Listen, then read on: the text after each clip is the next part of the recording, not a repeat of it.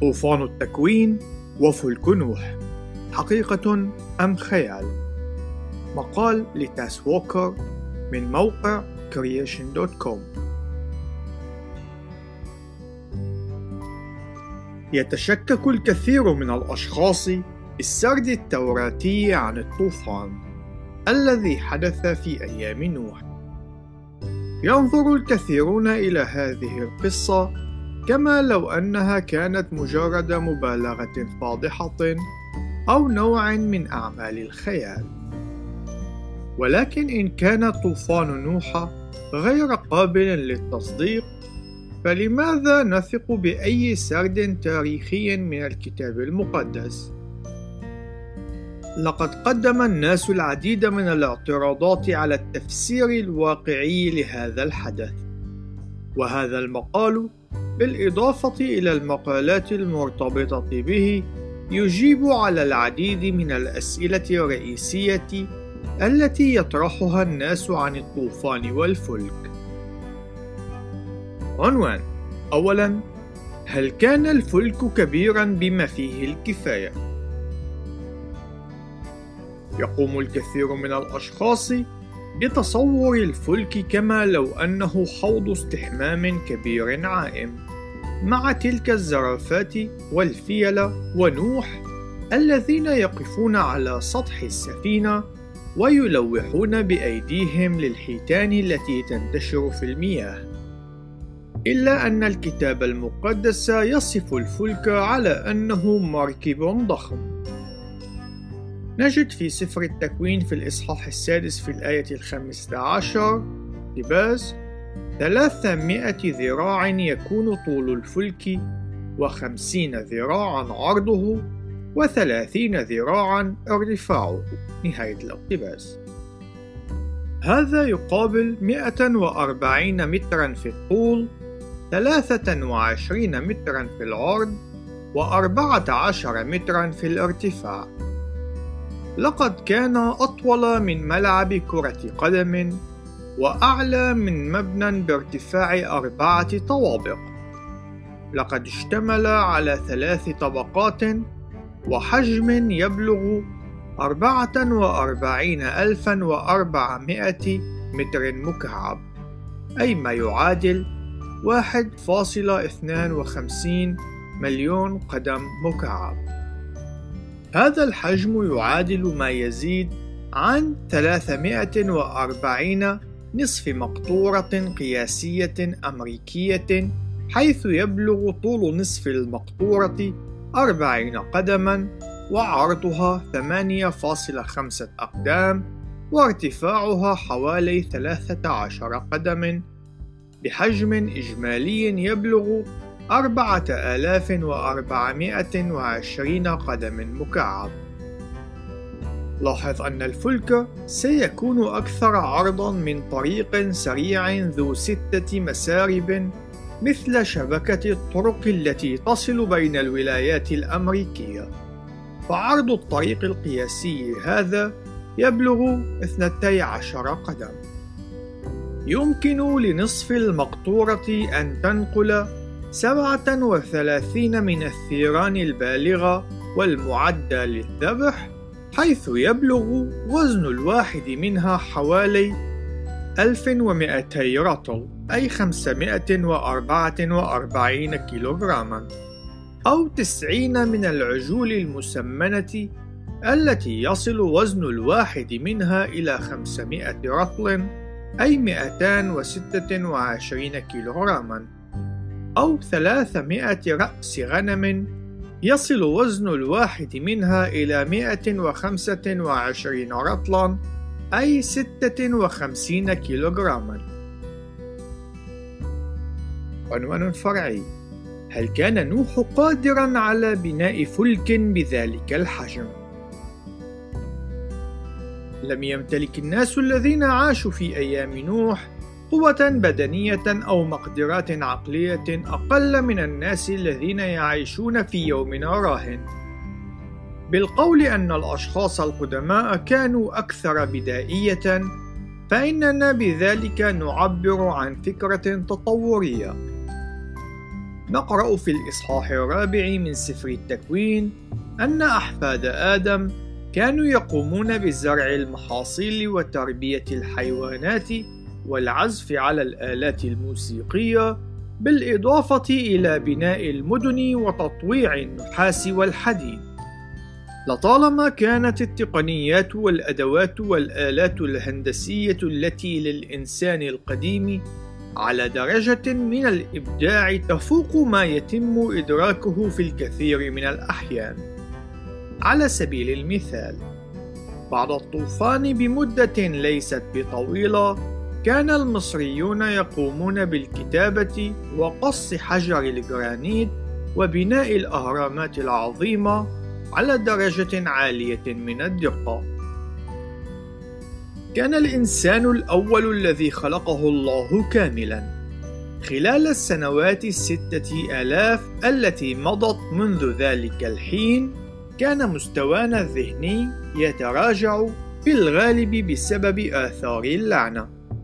لحسن الحظ قمنا بمواجهة ذلك التراجع في المقدرات من خلال تسجيل ونقل المعلومات والاكتشافات. لم يقل لنا في السرد التوراتي أن نوح وأبناءه كانوا قد قاموا بكل العمل بمفردهم. على الرغم من أن ذلك كان ممكنا بالنسبة لهم. من المحتمل أنهم قد استأجروا أشخاصًا آخرين لقطع الأخشاب ونقلها وقطع الألواح الخشبية والعمل على العوارض الضخمة المستخدمة في هيكل الفلك. نجد في الكلاسيكيات الأدبية تسجيلات عن سفن خشبية ضخمة بحجم مماثل للفلك. فالسفينة ذات البنية المزدوجة والمدعوة تيسارا كونتيرس التي قام بإنشائها بطليموس الرابع في العام 210 قبل الميلاد. كانت ذات طول يبلغ 128 مترا أي أنها كانت بحجم ضخم يقارب من ضخامة الفلك. وكان يتم تسييرها من خلال ثلاثة صفوف من المجدفين. وكانت تحمل على متنها عددا من الجندي يصل إلى أربعة آلاف جندي. أما سفينة الليون تيفيرا من هيراكليا فكانت غالبا بطول يتراوح بين 120 إلى 150 مترا. أي ما يعادل 400 حتى 500 قدم وهي التي قدمت أداء رائعا في معركة بحر إيجا في العام 280 قبل الميلاد.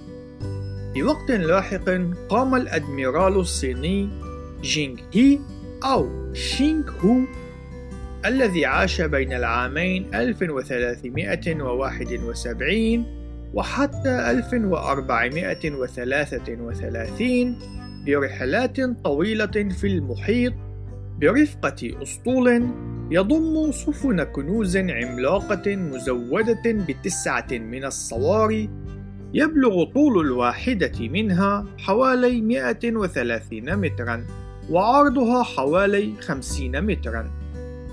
وبالتالي فإن كان قد تم بناء السفن الخشبية ذات الحجم المماثل لما سبق وقد عملت بشكل جيد فإن الأمر الواضح هو أن بناء السفن الخشبية القابلة للاستخدام من ذلك الحجم هو أمر ممكن أن يكون قد حدث.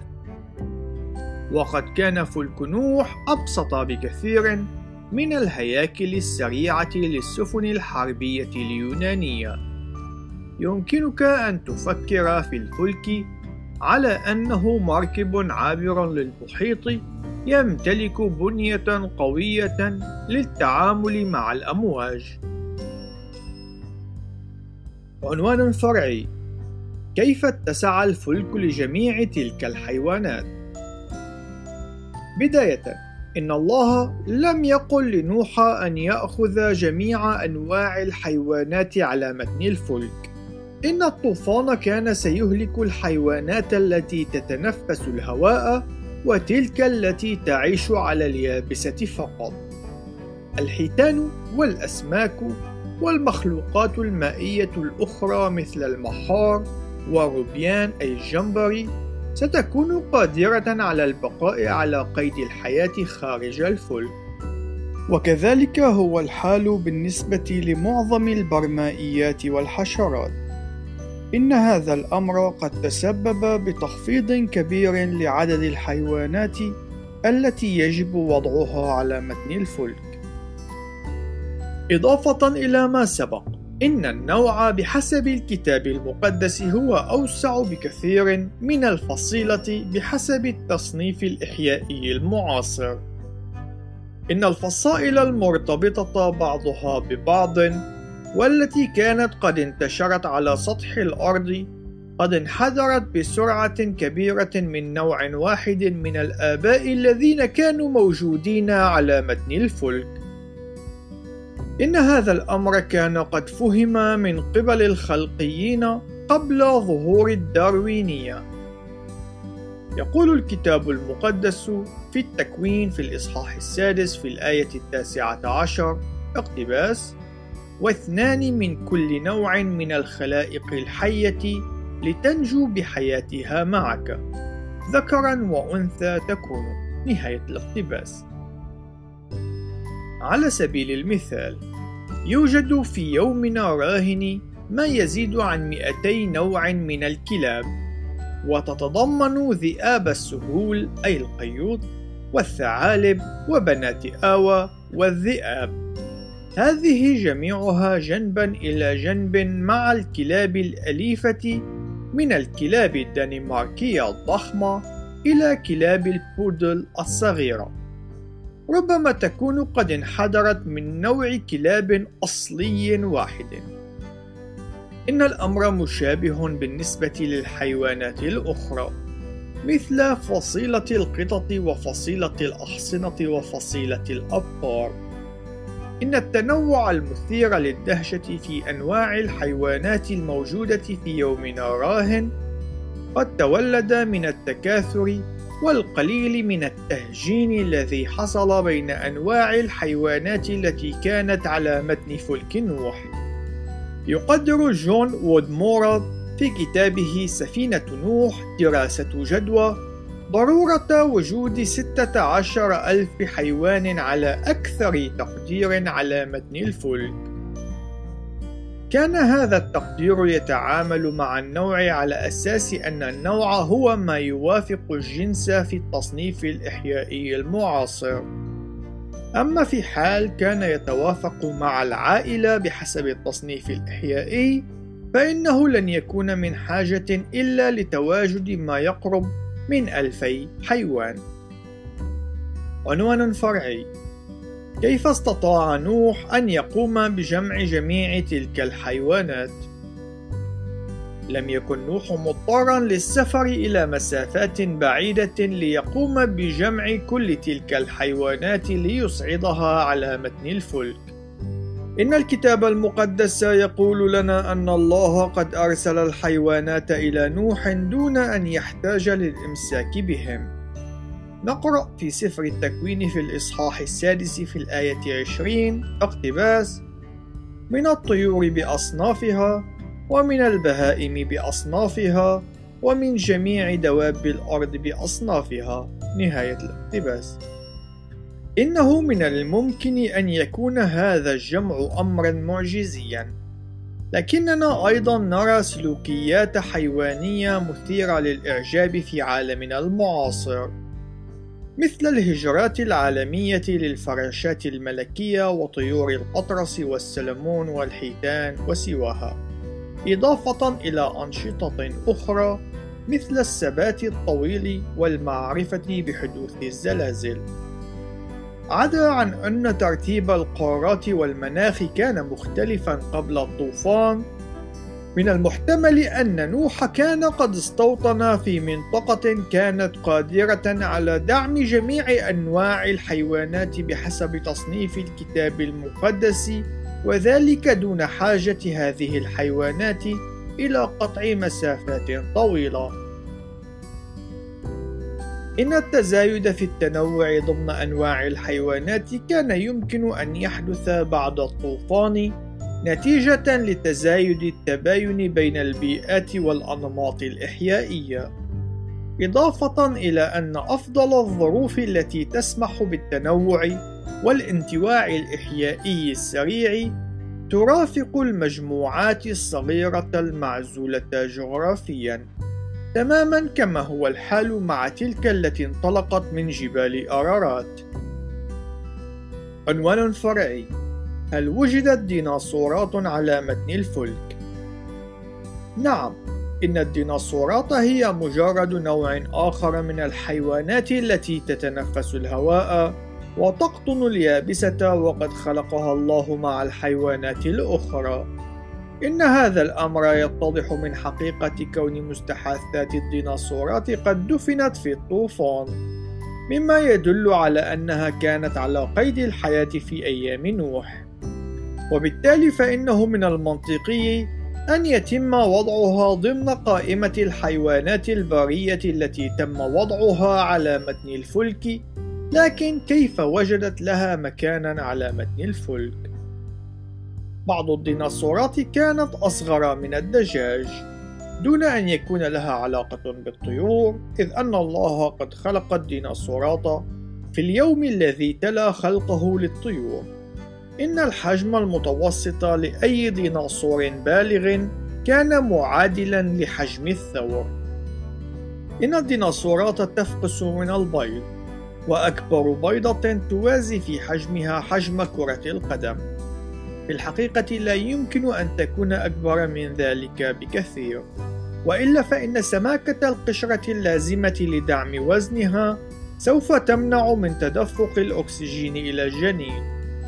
بالإضافة إلى أن تحليل حلقات النمو لعظام الديناصورات يظهر أنها مرت بما يعرف بطفرة نمو الأحداث.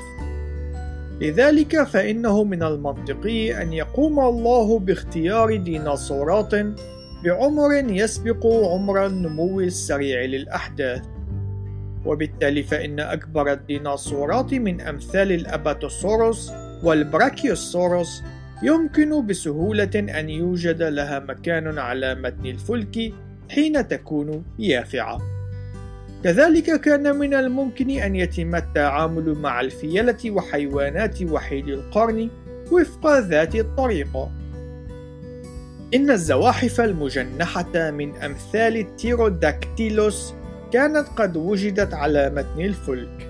ولكن لم يتم وضع الزواحف البحرية من أمثال البليوسوروس كما هو حال المخلوقات الأخرى كان عدد أنواع الديناصورات أقل بكثير من عدد الأجناس التي يتم تصنيفها وفقها. كما أن علماء المستحاثات كانوا قد أدركوا مؤخرا أن عينات الأطفال والبالغين كانت قد حصلت على مسميات مختلفة على الرغم من انتمائها إلى ذات النوع من الديناصورات. عنوان فرعي: ألم تنقرض الديناصورات قبل الطوفان؟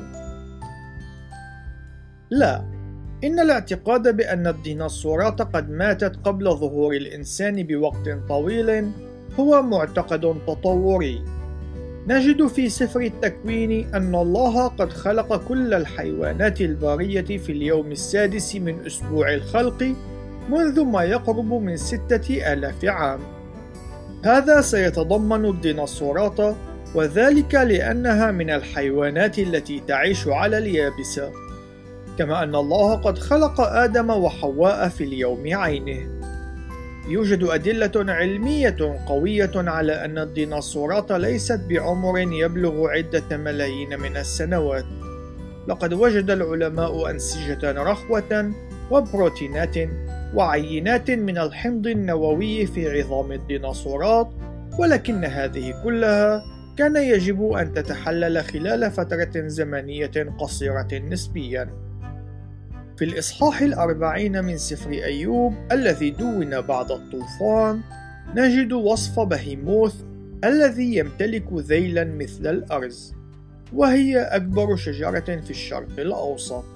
وهذا يتطابق فقط مع حيوان مثل الديناصور من فصيلة السوربوديات. لذلك لا بد أن أسلاف بهيموث كانوا قد تواجدوا على متن الفلك. وبالتالي فإن الديناصورات كانت لا تزال على قيد الحياة بعد الطوفان.